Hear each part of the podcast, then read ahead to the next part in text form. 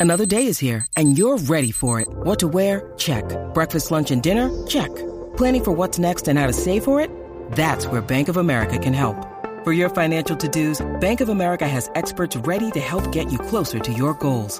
Get started at one of our local financial centers or 24-7 in our mobile banking app. Find a location near you at bankofamerica.com slash talk to us. What would you like the power to do? Mobile banking requires downloading the app and is only available for select devices. Message and data rates may apply. Bank of America and a member FDIC. When you need mealtime inspiration, it's worth shopping Kroger, where you'll find over 30,000 mouthwatering choices that excite your inner foodie. And no matter what tasty choice you make, you'll enjoy our everyday low prices, plus extra ways to save, like digital coupons worth over $600 each week. You can also save up to $1 off per gallon at the pump with fuel points. More savings and more inspiring flavors make shopping Kroger worth it every time. Kroger, fresh for everyone. Fuel restrictions apply. This is Aaron Langford with Seven Year Witch. You're listening to Jay Scott with The Hook Rocks.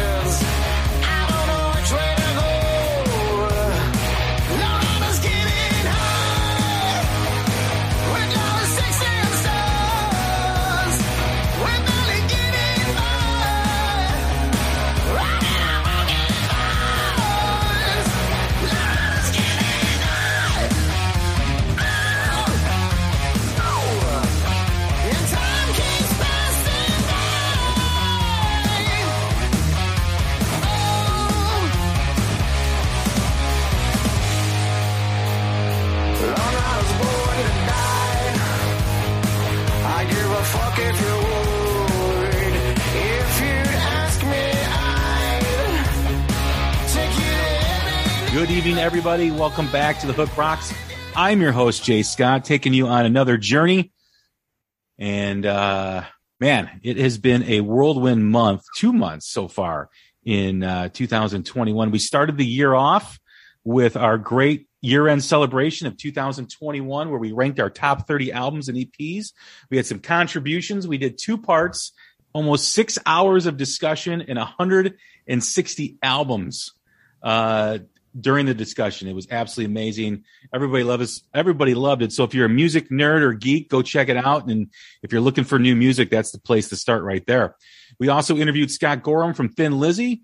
Uh, great interview with him. Some great new music spotlights with Joyous Wolf, Georgia Thunderbolts, The Warning.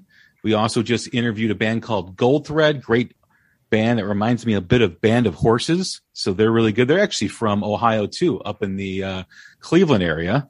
So uh, they just released their EP last year. So check out those episodes as well as our live album review, where we discuss Rockin' the Fillmore, the great live album by Humble Pie, the basic Cadillacs for all the great 70s live albums. So check out that discussion. I know Peter Frampton really enjoyed it. He gave us a retweet and a share on social media. So that was nice of him. And uh, don't forget, we are part of the Pantheon Podcast Network, a great network of music related podcasts some of my friends that are on there that I've had on the show, like Mistress Carrie in Boston, Tom and Zeus from the number one rated Kiss podcast, Shout Out Loudcast, Vinny Appice, Carmine Appice, and Ron and Esty on the Hanging and Banging podcast, as well as Baco from Cobras and Fire and the rock historian Martin Popoff. Check them out at pantheonpodcast.com. Follow them on social media on Twitter at Pantheon Pods as well as Facebook. Follow the Hook Rocks wherever you podcast on every podcast platform. Follow us on Twitter at the Hook Rocks as well as Facebook. Write us a review. Tell us uh, what you think of the show. And uh, don't forget to set your app for automatic downloads so you get the latest and greatest Hook Rocks podcast right to your phone. Makes your commute so much more enjoyable when you're heading home from work. And we've got another long anticipated new music spotlight uh, with one of my favorite emerging rock bands over the past four years. I think I told this story when I first interviewed them where I, I had my YouTube running on my computer and the algorithm popped up. I think I was listening to La Chinga, which is a great band out of, of uh, Canada. And uh, the next song was when they were called back then Black Coffee, and now they're called South of Eden. And I'd like to welcome back Ehab Omran, the singer. Talk about lots, lots of things like what the hell they've been doing since they released the EP. So we're going to get into it, man. What's going on? Dude, what's up, man? So good to see you. So good to talk to you again. Thank you very much for having me on. Absolutely. I know there are at least, God, three dozen people who've been like wondering about this interview that we're doing and can't wait to hear it. So, um, awesome. lots of people are, are, are, we're really taken by you guys.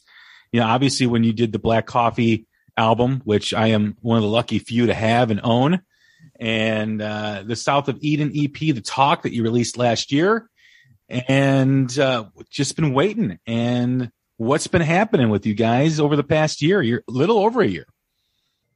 Yeah, man. Well, um, you know, uh, it's been yeah a little over a year now since we've released um, the first EP, and since then, man, we've it's been relentless writing and just constantly uh, being inspired. It seemed like the the way the world has been or was, it feels like we're kind of coming out of it um, it seemed like it was a good time to kind of listen, uh, see what's going on around us, and we were able to absorb. I feel like a lot of it, and uh, came out with some really, really great songs that we were super excited with. And you know, we toured a little bit in 2021, which was awesome. We were able to do uh, two different legs for about three weeks or so, um, which was great. Did some one-off shows, you know, local shows, all that fun stuff. But really, man, we've just been in a studio uh, recording, recording, recording. We have so many songs finished and ready to go. And uh, our motto for this year is we're going to release more songs this year than we've ever done collectively between the two bands. So it's going to be a, it's going to be an awesome year for new music, new rock and roll for us. That's great. I know when uh, we last left that the EP had just come out and uh, you guys were really excited about that. There were also plans to release an album shortly after the new year. What was that? What, what was the delay on that, and, and why didn't that happen? Was that a conscious decision for you guys to to delay it because of what was happening? Yeah, it really felt like there wasn't any. It felt like every time we would get a footing, the ground would start to shift. Mm-hmm. You know, so we didn't we didn't want to pull the rug out from under ourselves um, we knew how valuable these songs were to us and how much you know they meant to us, and we would we we just thought you know it's so hard already to break a rock band um, in a in a normal touring era, let alone when you can't tour at all. That's kind of that's kind of where um, you know you, you, get most of your publicities by touring and and uh, getting out on the road and seeing the fans and connecting and making those connections. But um, we really felt like um, it would have been it, what, what we ended up doing was doing the acoustic EP um, of a few of those uh, songs acoustically, and then we did the "Show Me How to Live" cover. So we used that to kind of anchor us um, past the spring of 2021, and then we were hoping, okay, maybe you know in the fall time we'll be able to do the full album, and it just you know I, you know the new variant came out and and so forth. So we we just felt like um, we're in a lucky position I think, because we are still an emerging band. So I, I almost felt like putting a pause on the publicity side of things and the releasing side of things and really taking the time to, for the four of us to just sit there and write songs, write songs, write songs, practice, and really make what you know this live show this year is going to be phenomenal. It's going to be just one of those things where it's you know, right now the way we're playing with, with each other, it's just it's like bread and butter. It's, it seems like we're feeding off each other's energy. The writing has been better than ever, and um, yeah, it, it just really felt like it was the better decision to wait. And coming out of it now, releasing Lone Riders as our first single, I think I think it was the right choice. Um, we hate to keep fans waiting, you know, because I'm so excited to release these songs, and Lone Riders is just a warm up. You know, that was just the hey, we're still here. Um, so I'm I'm really pumped for people to hear uh, what's going on this year and uh, how we plan to release these songs. Yeah, you know, you're you're absolutely right. I mean, when I think back of pre-pandemic and I think of now, rock is in a such different place, a better place than it was 2018, 2019. There was talk of, you know, is rock dead, which we all know it'll never die. But I think people were referring to the relevancy of rock music and the fact that it really had taken a back seat. I think it's still in the back seat, but I think it's inching closer to connecting with the youth and getting into that driver's seat that it once owned for decades. Um, I think that when you look at all the emerging bands that are out there, whether it's bands in the US or bands in the UK, um, it's really becoming a force to be reckoned with, and it's really starting to connect with the youth. Uh, I've had this conversation with my son that I've talked about many times on this show. That you know, his view is is a lot of people changed. A lot of people found themselves during the pandemic. A lot of people may have gone in listening to pop music and rap music and after sitting at home and doing e-learning day in and day out they needed some angst they needed something that kind of thrived with their anger at the situation and rock and roll has always been there to do that for for young kids and for young people in junior high and high school. So i think you know out of something bad something good always happens. And i think if you look at the positives of where rock is moving a lot of it has to do with those kids sitting at home you know, I don't want to listen to rap for the 10th day in a row, or I don't want to listen to pop music for the 15th day in a row. What else is out there? What's this kid listening to? Dirty Honey? What's this kid listening to? You know, the struts or whatever they're, whatever they're at or wherever they're listening to. And, uh, I still remember that moment when you guys were going to release uh, Dancing with Fire. And my son and his friends were all on Snapchat waiting for it to be released at midnight and it was like the coolest thing. They were all like talking to each other, and then like they just started all playing the song at the same time, and uh, I, I felt that's what we need. That was the equivalent to when I was a kid standing outside the record store waiting for an album to waiting for them to open the doors up to release an album. And I thought, man, something's happening here that that is good. Yeah, I think um I think you're definitely 100% right in everything you said. And I think the important thing is that the last thing you said is probably the most important is that you have to you, we we have to understand that it's so different now. Um, it's not ever going to be the same again. It's only going to continue to change and be stranger, you know, to to us. And so when you when you see kids waiting on Snapchat or Instagram or whatever it, whatever it is for a rock song to come out, I mean, like that's incredible to me. That's that's absolutely phenomenal, especially because we're not playing um we're not playing pop rock, you know, we're not by any means playing a song that is ever meant to see the radio. You know, like that's not at all what we do. What we do is we turn our guitars up as loud as they go, and then I see if I can sing any louder than that, and we write a song. You know what I mean? Like that's that's what we do. And I love what you said about you know needing angst and needing a different kind of genre because I think that I think rap and um, the mainstream pop is really great. We're talking about very specific genre of music here. Um, it's very very good at hyping up. It's very good at making you feel um, anger. It's really good at making you feel, you know, like stick it to the man. I think there's a lot of stick it to the man and that kind of stuff, which is what rock and roll is about. But I think you have to you have to sway. Like if you want something that's maybe more in your fields, you're gonna go to R and B.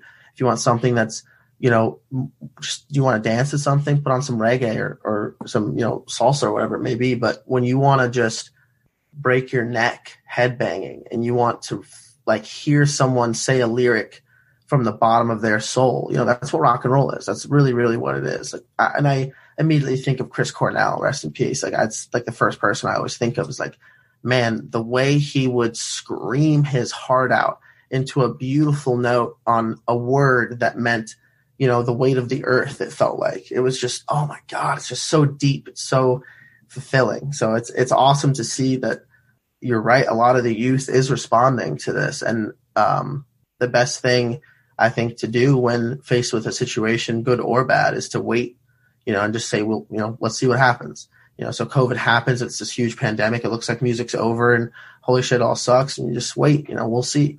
And now here it is. All these kids are happy and so, you know, new to the experience of rock and roll that they don't even know what it is and they're just like guys like this this is incredible like we don't know you know let's let's check this out and they get something fresh they get something new and uh, that's that's what we're trying to do and i also think too the youth really can sense authenticity um, I, I think the emerging bands are reminiscent of the bands in the you know early 80s and, and 70s of that authentic feel you know because i think for a band to come out of a pandemic and and let's face it, you know, new new rock bands, new emerging bands, it was a struggle. Probably, you know, it wasn't a walk in a park. You know, it was it was a lot of you know difficult times during that because you know when you're not touring, you're not bringing in revenue, and it's tough to do.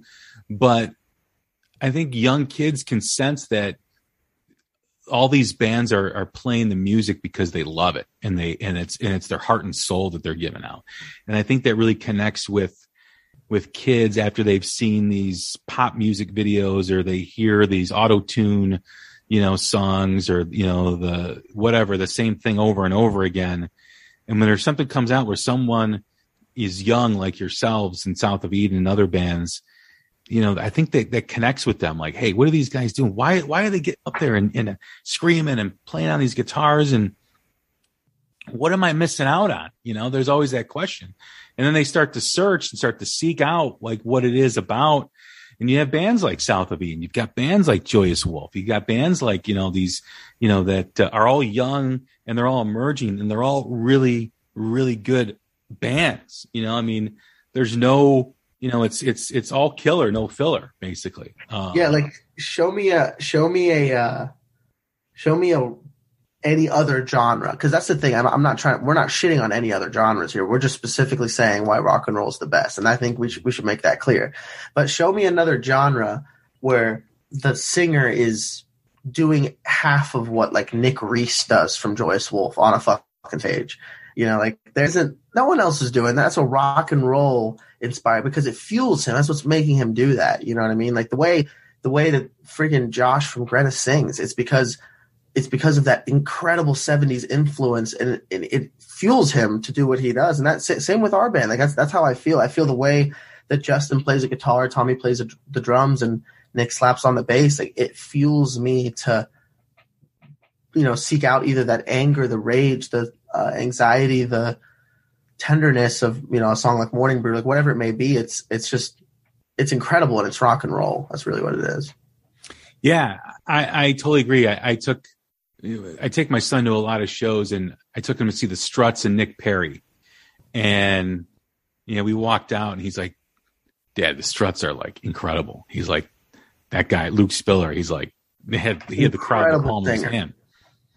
Yeah, such a good singer, man. Such a good yeah. singer and just in your face performer. Like that's just that's what we want, that's what we need, and that's what we love. And it's just he's oozing talent. Like these these people that you're mentioning, all every single one of these bands, uh, Dirty Honey, Joyous Wolf, Greta Van Fleet, The Struts, Rival Sons. I mean, Georgia Thunderbolts. We mentioned them too. Those that dude, that dude can sing. Like it's just awesome. It's so cool to see these bands and to be inspired by young guys. You know what I mean? It's like, holy crap, like these guys are my age, you know, or, or just maybe a couple years older than me doing exactly what, what we're doing. And we didn't, we've never heard of each other before. It's just like, holy crap, you guys are on the other side of the country doing the same thing. It's so cool. Yeah, no, and it's also fun for me, someone who's older, who who experienced the '80s and in the '90s, um, and then rock really became kind of like a parody of itself almost, you know, for for a while. You know, there were bands coming out that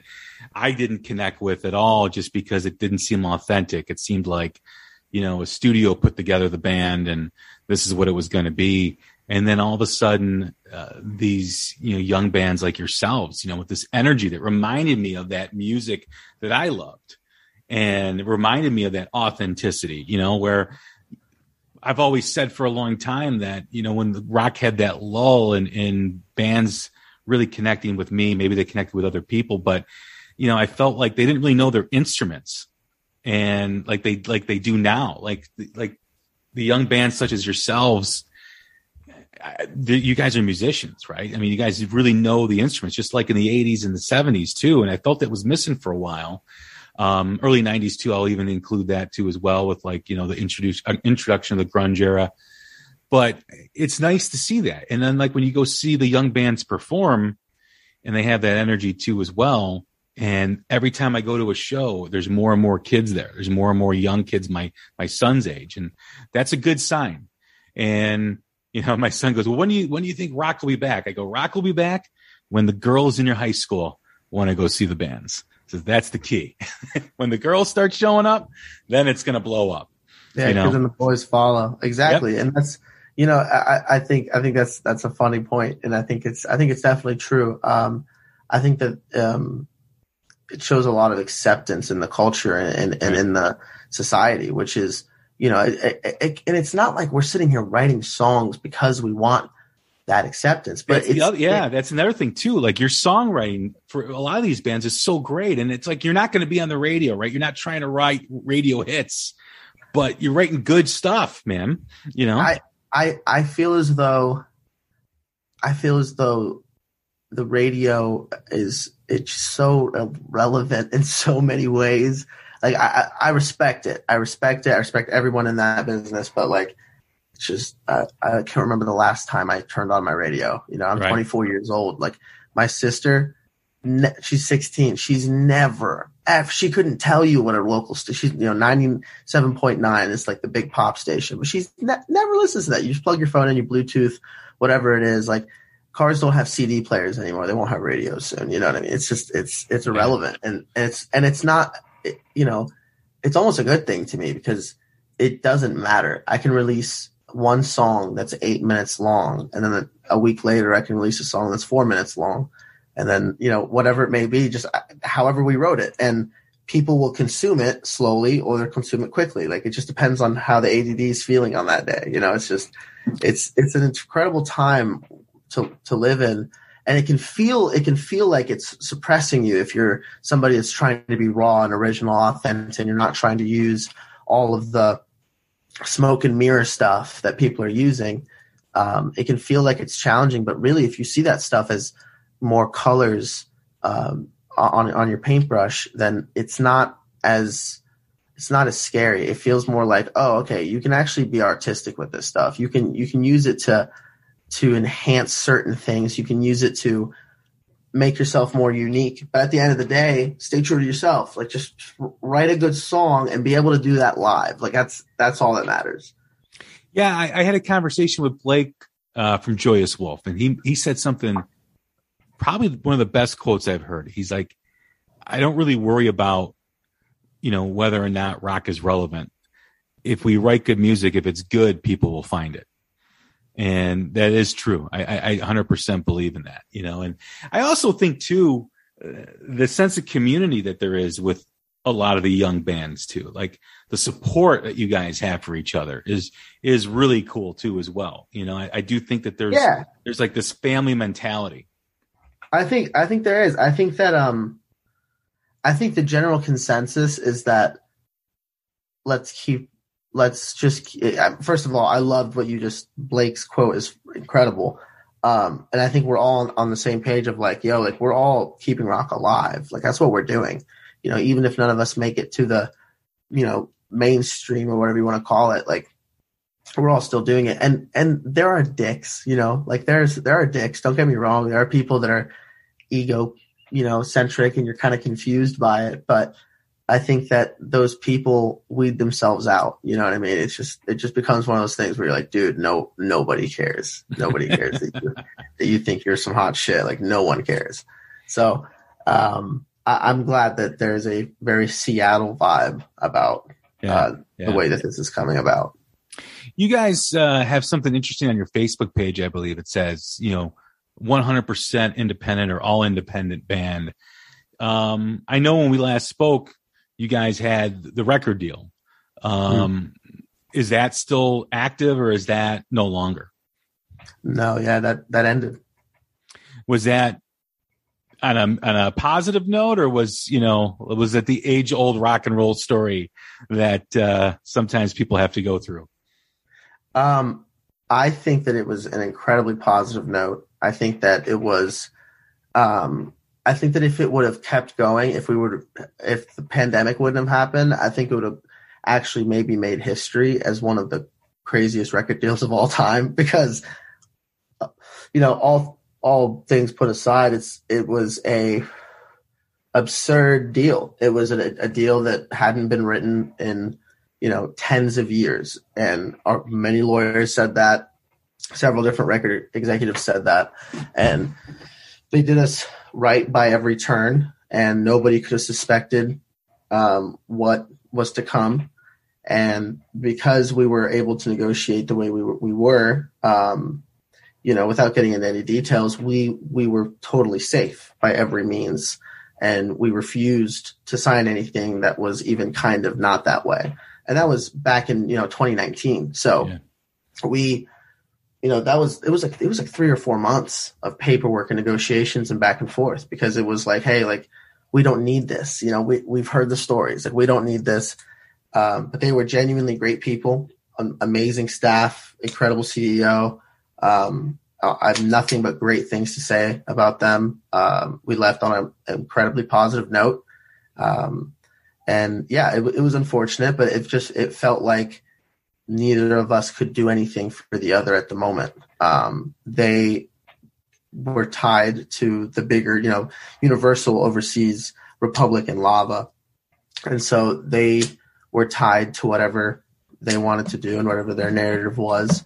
And it was as simple as like, hey, like we're an emerging rock band that needs, you know, a lot of time and needs a lot of push. And I, we, we just at the end of the day can't be waiting, you know, for something, waiting for something to happen um, where we want to be doing certain things. So it, it was very amicable, and um, we were we were honestly very glad. And the, the door is always open, which is great. So um, I think, you know, looking at it as you know, there's always path A, path B. Path A is get signed again. Path B is stay independent. Um, they're they're both completely open paths, and if you want to go path A, it's build leverage and make yourself into something and then go for another deal, which would be more lucrative because you have more leverage and so forth. Or you use your own leverage to really promote yourself in a right way, in a strategic way, and you could stay independent. So it just depends. You know, it depends. They helped us out a lot. They gave us a great head start. And uh, we were very, very lucky. Like I said, very, very, very lucky to get the deal that we got in the first place. So I'm glad that we were able to come out of it scotch free. yeah, were you able to keep the music that you made with them that was going to be on that album? Because yeah. I know sometimes people get in that situation where that music is no longer theirs.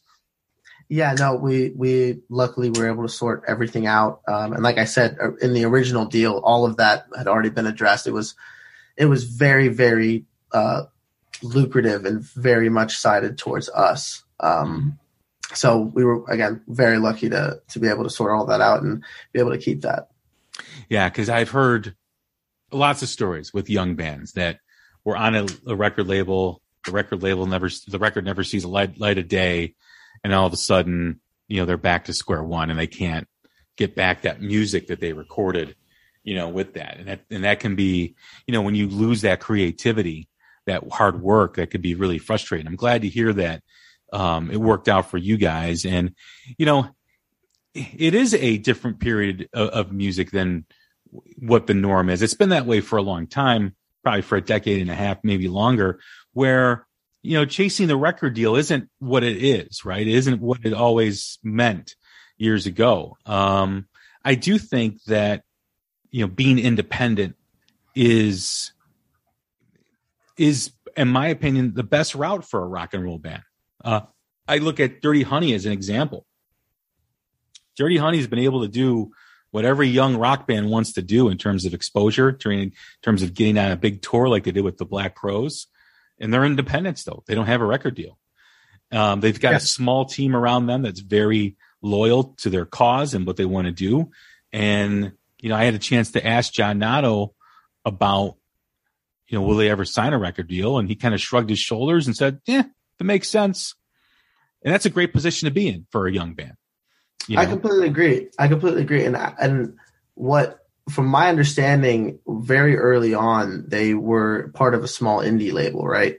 and the that it was actually I, I I only heard about this because of the way that stuff ended with us, and it was like, oh well, you know, Dirty Honey almost did the same thing. They were on a very small independent thing. They released a few songs, got off of it, went independent, released their stuff, and so forth. And it was just like, well, cool. Like I, I again, I had no no worries, but it, it really felt like, man, they're doing it. You know what I mean? Like they're they're kicking ass. Like we were never looking for a record deal in the first place, you know. So when it was, it, we were at a point where like, hey, like, is there any reason for us to still be on this anymore? we're looking at each other like, I don't think so. Like, what, like, what's it? What are the pros? What are the cons? Well, there's not really any cons, but there's not really any pros. You know what I mean? Like it, it didn't feel like we were gaining. It didn't feel like we were losing. We were staying stagnant, which the whole world was stagnant. I understand that, but um, I guess we just we just wanted to just get going and we decided we you know hey we have this cash we have this ability from the tours that we did and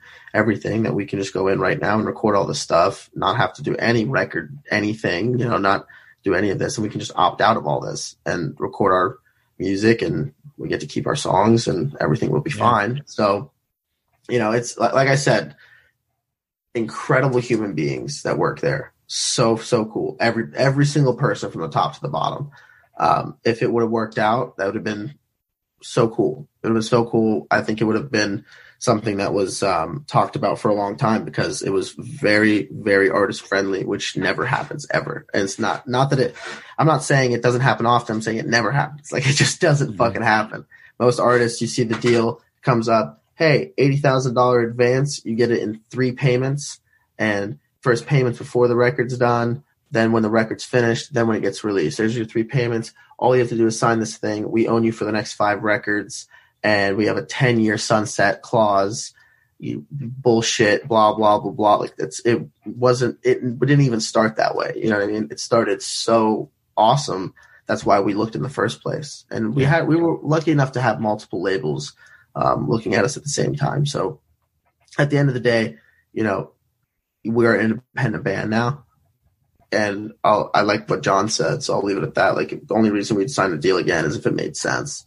Um, but at the moment, it's kind of fun to just be back to what we were doing as Black Coffee. It's just it's just so creative. It it, it didn't feel like you know oh the momentum is gone. Oh this you know the songs aren't you know there's it doesn't make sense to release these songs now because it's been too long or whatever it may be. It was like dude, let's just go in the studio. Let's write as many songs as we can and just start releasing our own produced uh, songs. We have this guy named Jacob Mooney here. He's like 28 years old, and he's just a little wizard with a keyboard, you know. And uh, he and I produced all these songs, and he um, he's been incredible, and the band's been incredible with writing, helping write the songs, and yeah, man, it's been an awesome experience. It's a it's a very um it's a very inspiring time, and we're so so fortunate to be in that position when you think of the music that you had made, um, you know, prior to the EP being released, and obviously preparing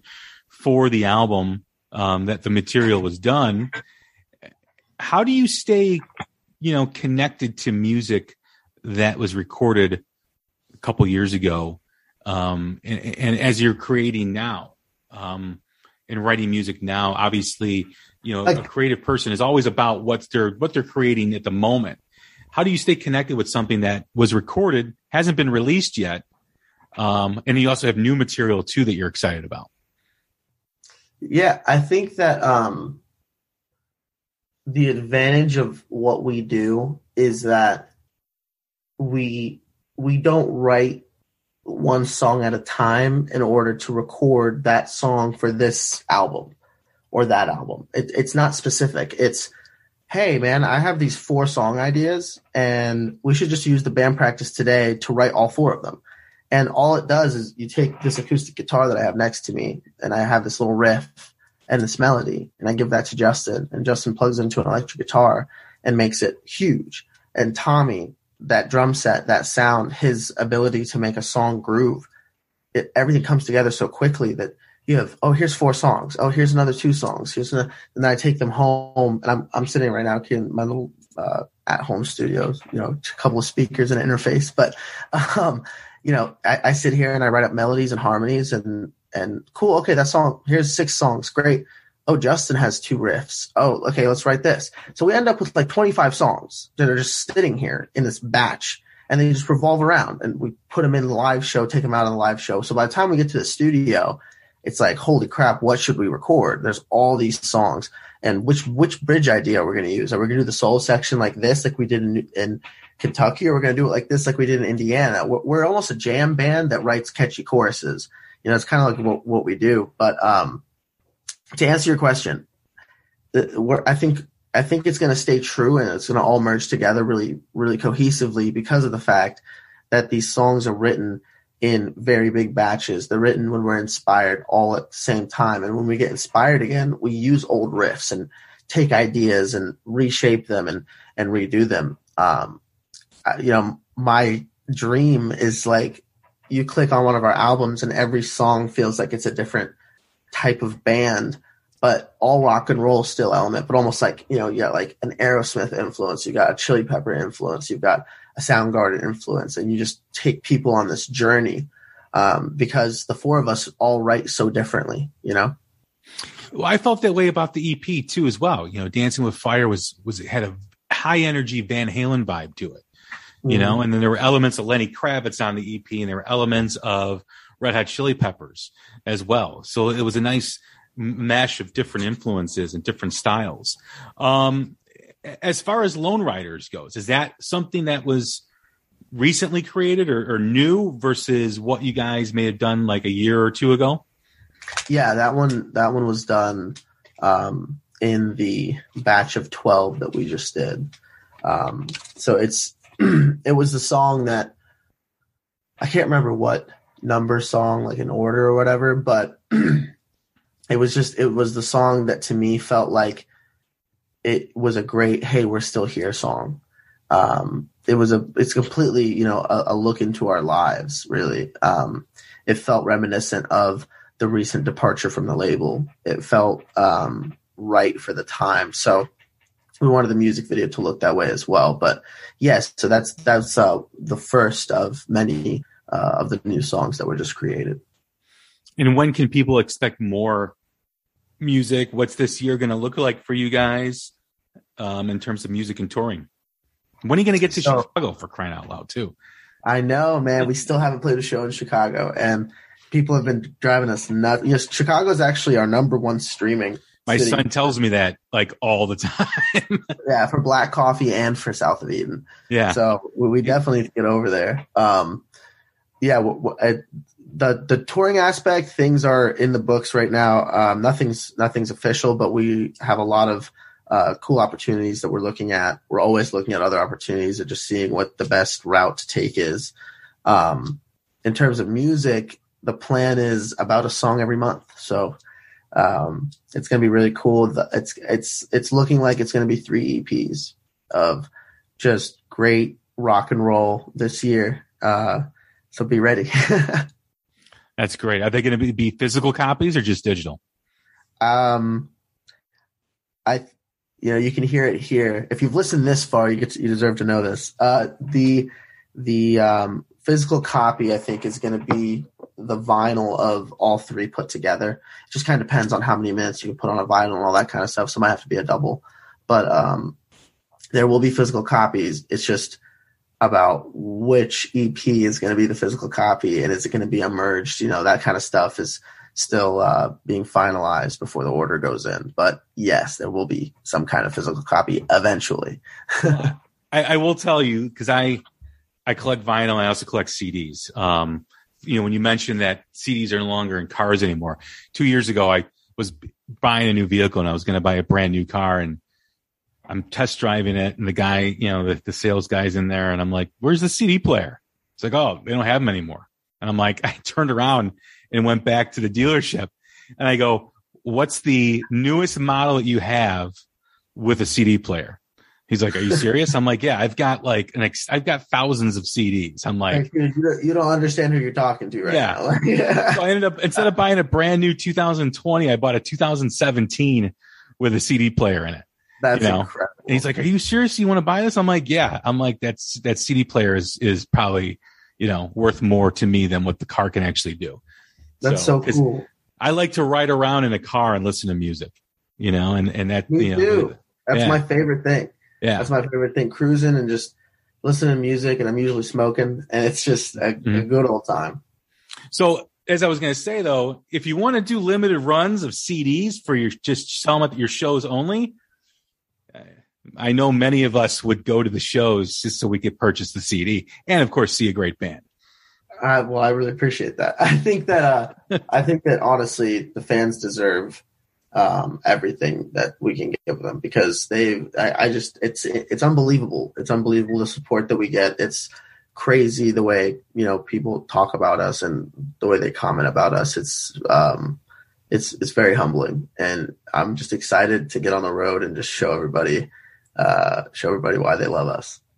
My son is very proud of the fact that Chicago is your number one, you know, stream city. He's like, How old is your son? he just turned 17. So That's awesome. Yeah, his um his first concert I took him to see was Butch Walker um in Kentucky Nice. when he was five. And then uh yeah, I'm taking I'm taking to see. Maiden. What's that? That's sick. Yeah, he got to meet him too after the show. Yeah, there's a picture there's a picture of my my son when he was five with Butch Walker backstage. That's so cool, dude. And you, you saw Maiden as well. So Maiden, Metallica. I mean, you know, he met Joyous Wolf this past summer. He met, um, gosh, I mean, he's, you know, he goes to a lot of shows. I mean, I kind of, I remember when he got in the car when he was young, he was like four and, uh, he starts singing Lady Gaga. And I turn I go, Hey, what are you singing, man? He was like, Lady Gaga, poker face. I'm like, I need to change that. I, I need to, I need to bring you down the path of rock and roll. And then, uh, but yeah, he's, he's, um, yeah, he loves live music. He, uh, loves playing guitar. Um, you know, he'll, he'll, he'll sit and try to learn a South of Eden song, a Goodbye June song, Bishop Gunn song. You know, he's really into all the new, the new rock and roll. He keeps me fresh too by list by, by all these bands he tells me about. That's so cool. That's that's crazy that your son could show you a new rock band. Like, Yeah. could you ever have imagined that situation being a thing? That's so cool. There was one band, um, Haunted by Elephants, uh, or Hunted by Elephants in, uh, they're a UK band, phenomenal band. He's like, yeah, check these guys out.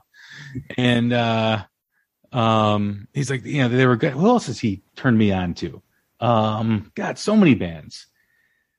Yeah, he just, um, him and his friends, man, just, uh, just are constantly listening to music and checking out new stuff. It's great to see that. Oh, cool. Hunted by elephants. Yeah.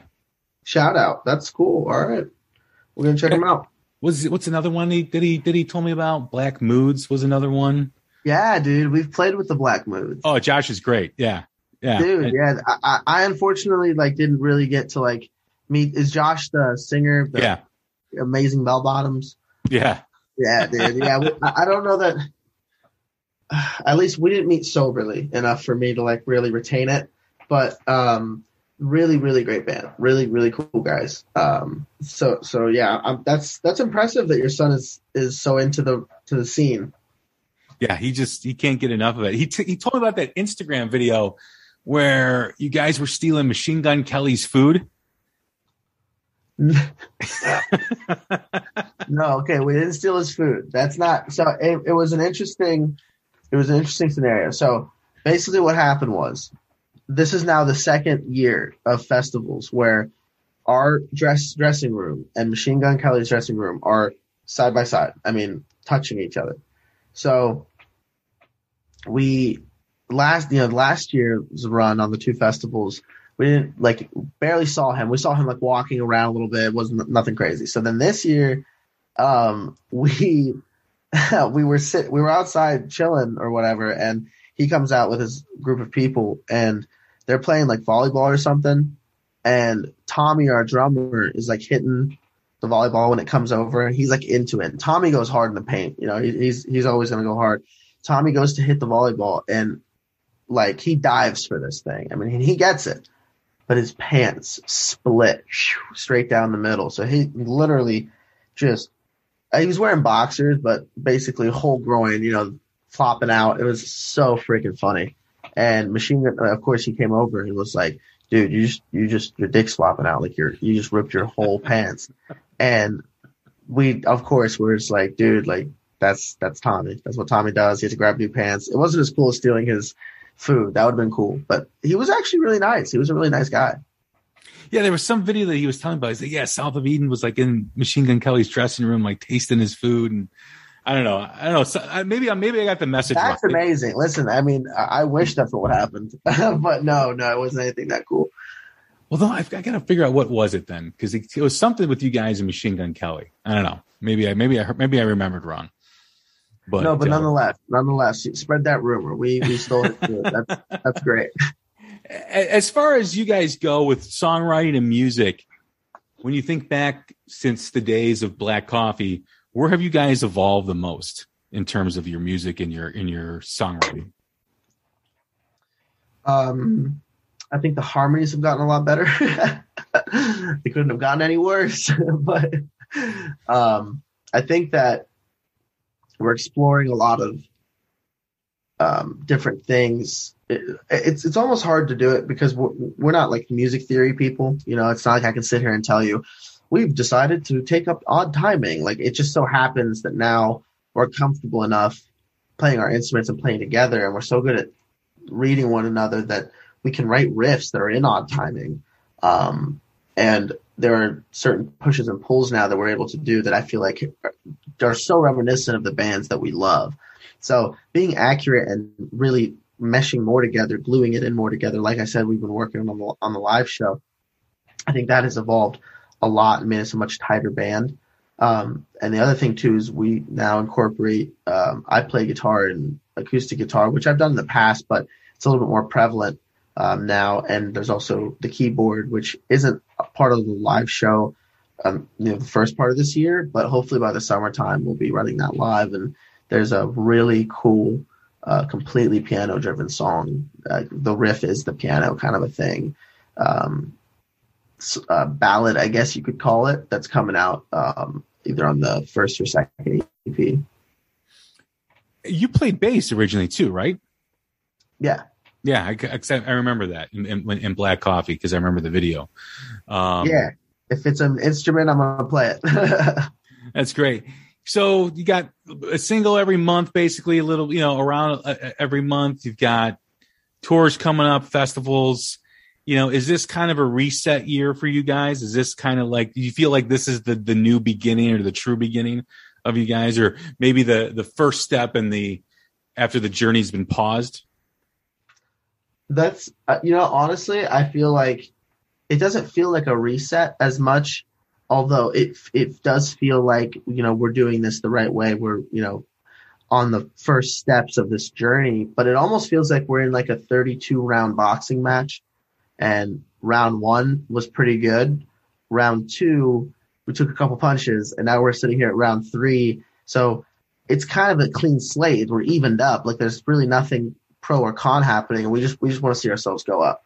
Um, just see ourselves stay true. Uh, excuse me, stay true to ourselves, and um, just see if there's more people out there that uh, understand uh, my lyrics and understand Justin's guitar solos and understand the way that we try to make people feel uh, when we play live. Being independent now, a true independent, is it more excitement or stress? Um, excitement. I don't feel any stress, to be honest with you. We we feel we've we've always done the same thing, I suppose. We maybe had more people that would give opinions on stuff or want to help, you know, do certain things, but it just feels like it feels like we're in black coffee again. If it feels like we're just doing our own thing again and here we go. Hey, you know, let's just release Lone Riders and see what it does before we release our next single, which shall not be named, but uh, uh, and, and we released Lone Riders, and holy crap, like 10,000 views real quick on the music video on Facebook, you know, in like three days. And I was like, okay, we didn't do anything to this. Like we, we didn't try to boost and, you know, all yada, yada, yada. It's just a little bit of promotion, self promotion, just using our social media. And here we go. Like awesome. Here we go again. And of course, releasing the Drop Dead Legs cover, uh, that we did, a, the Van Halen cover before that, I think was a good move as well. um, just a little COVID video kind of a thing. Wonderful cover, by the way. That was Thank you. That, that was Thank great. you. My know, David Lee Roth impression. Yeah, man. I mean, I thought it was awesome. I mean, it's it, that's a hard band to cover, right? I mean, it Oh, really is. I mean, it, it- because not only do you have to play, you know, the, the, the obviously the song correctly, but Van Halen has a spirit that's kind of hard to to get, right? Yeah. It's hard. It's it's hard to to harness that energy that they had. I think the trick is to smile while you record your parts, because I swear to God, that's like what they were doing the whole time. It just feels like they're all just cheeky, like ah, like I got you, like kind of a thing. Like Alex Van Halen, man, is like, of course, all the props to Eddie, rest in peace, and props to Justin for you know being able to really center himself and dive into that song and be able to really play uh, the way that Eddie Eddie did it. Of course, nobody will be like Eddie, but um, Alex Van Halen, I just feel like is a magician. He's he's a groove man that understands the groove better than anybody. Like probably the last person that understood the groove as well as him was Bonham. I mean, dude, the mm-hmm. guy just knew how to ebb and flow with his brother in a way that hadn't been created in so long. And I feel like that's a big part of that spirit that you're talking about. Yeah, no, it, it- there's so many interesting dynamics about Van Halen. You know, there's the yin, yin and the yang with David Lee Roth and Eddie, you know, and, and obviously you have the brothers that, you know, one, Alex actually started out as the guitar player and Eddie was the drummer and they switched. Uh, and it's just an interesting, um, yeah, that, that spirit is so hard to capture when you're covering them. That's why I think a lot of bands don't cover Van Halen because it's just, it's difficult. Yeah, man, we've done so we uh we've done a lot of cover shows, especially as Black Coffee, but we've done a few as South of Eden, uh, we, or you know you're playing a bike biker show and you're playing for four and a half hours, so you got to throw covers in. Uh, and we've done in terms of Van Halen, we've done Unchained, we've done Beautiful Girls, we've done uh, Running with the Devil, we did Panama, we've done so many of them. Um, I think that the next Van Halen challenge is um oh man, what's that song called? Crap, crap, crap. It starts out with a sick bass line. I think it's on um So this is love. no, no, no. It's a deeper track. It's a it's a B side. It's uh boom da dum da dum. Oh, push comes to shove. Yes. Push comes to shove. That's when push comes to shove. Dude, Well, I know Justin loves that solo. dude, yeah, man. That thing Yeah. is disgusting. It's Yeah. disgusting. Yeah. So I think that's the that's the plan for the next one. Although I, I you know, just saying, maybe we do a Van Hagar song, maybe. You know. Hey, man, I, I like Van Hagar too. I always enjoyed it. They were like two different bands, you know? And oh, Okay. bottom line is whether it's Sammy or whether it's Dave, it's still Eddie playing guitar. That's what I'm saying. And and you know, I will give it to you, and may, not necessarily you. Mostly the QFM 96 is the rock station here in, in Columbus. The the host gives me so much shit because he's David Lee Roth or die. Like he's like he, he's there's no question. It's not a debate. Like he won't even talk to you about it. He's like no no no no shut up. And so he he looked at me. He was like he's like you're telling me that Wham Bam Amsterdam is is lyrical content compared to anything that Davis is like. Give me the best Sammy Hagar line, lyrical content wise, that you've ever heard, and give me the worst David Lee Roth one. There ain't there's no comparison comparison in that case. Lyrical content, David Lee Roth all day. Um, Yeah. I think David Lee Roth's worst lyrical content though is um, I want to be your knight in shining pickup truck. What song is that from? It's off of the new record. Um, Tattoo? Tat- tattoo, yeah, I think it's tattoo. Yeah.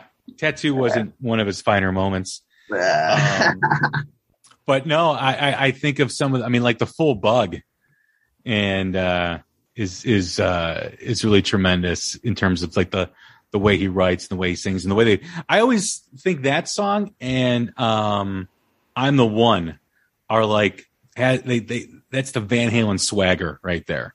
I, I'm the one, and what was the other one? Uh, the full bug. Oh yeah, from Diver yeah, Down. yeah, yeah. It's got that. It's got that up tempo, like we're the shit, we know it, and you can't touch us. Yeah, man. I, I I I agree with that. I think Cradle of Rock is incredible. Romeo's Delight, man. oh, I is- love that. Rom- uh, man, there's just so many. I wish Justin was here. He would he would have a million things to say. But DOA. Uh, yeah, dude. Oh man. Oh man. Dead or alive, dude. Yeah. That's dude, so good. So good, so good. No, that was good. And then you guys did the Soundgarden cover, which was awesome. Um, and I mean, again, you know, carrying the spirit of Chris Cornell too. You guys did it such a good job on that too. Thank you. Impossible to recreate, but Yeah. thank you. so cool. Um, you know, there's there's other covers that are already recorded, um, that are just in the chamber, kind of waiting to be released. So um, it'll be cool. One of them is really different. It's a Elvis cover that Hmm. we made sound like a grunge song. So really? yeah, dude, it's so it's so weird. but um the song is great. Like I think the song that we created is so cool because it's so grunge, so 90s. And it's very catchy because the song was written very catchy, but it's totally different, totally different melody. Music's not even close and uh I'm really excited to do that. And then we also did uh, like a punk rock version of Can't You See? So it'll be cool. Nice, nice. Is this all going to come out this year? that's that's the plan. That's the plan. There's so much original content because we're also going into the studio here in about a month to do another batch of songs. So um, we're very indecisive people. So who knows what songs will end up on on what EP? But the plan is to release more songs this year than we've ever released uh, collectively. Do you feel like your creativity is at an all time high? I mean, you talk about all these batches of songs that you're creating and doing, and you know, you had time obviously during the pandemic uh, to to sit and and you know be creative. Do you feel like it was more now than it was before the pandemic? Yeah, I I really do, and I I feel like we were in LA, we were at Sunset Sound, living the dream, and we were very creative then, and yet somehow, you know, like I'm literally, you know, show you where I'm sitting right now. I'm literally just sitting in this little desk, you know, like just very humble little space, and I feel incredibly creative. Um, I feel very at peace, I guess, with uh, everything that's happened and what's led up to us being here. And it's that we it's that we will see mentality. You know, no matter what happens, just say we, we we will see. You know, even if something great happens, you know, holy crap, we just got signed by a label, like, woo, everything's great. Like you shouldn't really react like that. You should, well, let's see, because then pandemic happens. Well, oh my God, the pandemic is terrible. Look how horrible our life is. Well, we'll see. Come out of the pandemic, rock has, you know, has a huge resurgence. You, you just never know. You never know what's going to happen. And um, I, I, I feel very, very inspired by everything around me. So that's great. Especially the band. The band has been kicking ass, man. These freaking these dudes play like nobody else. So I'm I'm very, very fortunate to be a part of it. Yeah, I can't wait uh, till you guys make it up to Chicago. Dude, and you'll be one of the first to know, I promise. Well, me or my son, because my you know we would love to you know have you guys come up here and and uh, see you guys because I mean the stuff I've seen on video on YouTube just sounds absolutely amazing. Thank you, man. Thank you. Um, yeah, we're we're pumped. We have a show in about a week now uh, in Newport, Kentucky, at the uh, Southgate House Revival, which will be That's cool. uh, that's the first place I took my son to see Butch Walker was at the Southgate House. No way, Yeah. dude. That's sick. That's Yeah. so so cool. That's such a that's such a great venue. He had a soccer game in the morning, and I had his bag packed, and we drove right to Kentucky after the after the soccer game, and and, uh, and saw Butch Walker. It was awesome. So cool, man. That's a cool venue. Oh my god, yeah, dude. It's like a it's the the the church. Uh, it's um, it is an old church, but the stained glass and the beautiful, beautiful uh, reverb that's already in that room, and it sounds great. The PA, the sound guy there is phenomenal. Trying to. Oh, you know who opened up for him? Um, was Locksley, a band from Wisconsin. I don't know if I know that band. Yeah, they were kind of like Beatles esque. Um, I don't know if they're still around. Have you ever heard the American Family commercial with that song that I think the Blue Jackets use as their goal song? That's uh, that's Locksley. Really? Yeah, Oh, cool. Okay. Okay. yeah. I think if if the Blue Jackets still use that song, then then that's Locksley because I know American Family they were headquartered in Wisconsin, so they had the connection with that. But then I think I think the Blue Jackets were using that for a couple, at least a couple years for the, as their goal song. I think the Blue Jackets might be using a new song soon. Hint, hint, nudge, nudge. Oh, there you go. Yeah, man. Once when we get off, I'll share some cool stuff with you. It'll be uh, it'll be fun. I just can't say certain things. no worries, man. No worries. Well, hey, that's a perfect place to end. And um, as far as the conversation, love catching up with you, man. I know a lot of people have been wondering what you guys are doing, and I actually think, in, in a roundabout way, when you get it, when you're a young band and you have people wanting your new music and craving it, how can you go wrong with that, right? Dude, it's so it's so crazy. It's so so crazy that people people are so hungry for it. It's like you know, just thank you. Thank you everybody. Anyone that's listening. Thank you so so much. It's it means the world to us. It really does. You're you're just you're making a bunch of kids from the sticks, you know, have the best time ever. So uh, when we're 40 years old singing these songs, you know, we'll be pointing right back at you still. So th- thank you so much for having me on and follow us at South of Eden everywhere. Um, yeah, thank you so much, man. I will say this before we close. Uh, my co-host, when we do our quarterly album reviews, we do every three months. We do we review all the good albums, all the great albums that released over the last three months, and then we do our end of year. At least three episodes. Chris, who's my co-host for those, goes, "What's going on with South of Eden? South of Eden? What the fuck?" it's like, "Where's the new album?" And, and I'm like, I echo those sentiments. So it's it's good to finally have some new South of Eden material. It's awesome to know more is coming, and uh, man, I just hope this year is uh, is a is a big year for you guys. You guys deserve it. Thank you, man. I really appreciate it. The best comment on what you just talked about so far has been, man, I have never seen so much promotion for an album in my whole life. It's been a year, a little over a year of promotion for this album. It's just like you guys are really into Dancing with Fire. it's like, man, trust me, it's it's coming. We we we're glad we waited. Uh, we hope it was worth the wait, and we, we feel like it's going to be worth the wait, especially with these next next batch of songs coming out. So, thank you again for having me, man. Thank you everybody for listening. All right, everyone. That is Ehab from South of Eden. Check out the new song "Lone Riders." Check out their the Talk EP on streaming services everywhere, and if you can find it, you can look up their Black Coffee album. Is it Take One? I think it was. Yep and uh, you, I think you maybe will find a couple copies on Discogs. Um, but uh, yeah, check out the new song "Lone Riders." I'm Jay Scott. This is the Hook Rocks. Stay strong, stay safe, take care of each other. We'll talk again soon. Thanks.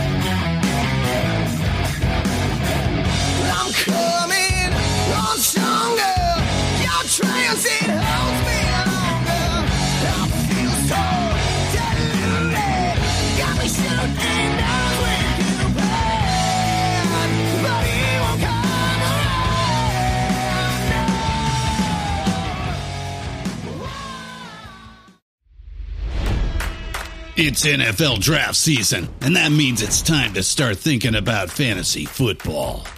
FantasyPoints.com features industry leading experts and prognosticators using proprietary hand charted data to help you score more fantasy points. FantasyPoints.com is the place to go for whatever kind of fantasy football you play. Whether you play fantasy football, daily fantasy sports, or do a little bit of everything, Fantasy Points has the meticulously researched content to guide you to victory.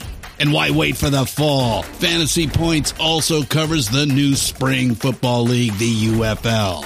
Join the guru, John Hansen, Scott Barrett, Joe Dolan, and other massive names in the fantasy football universe with an exclusive offer. Use code Pantheon for 15% off any fantasy points package, including the all in package, with access to every article, tool, and data nugget that Fantasy Points has to offer.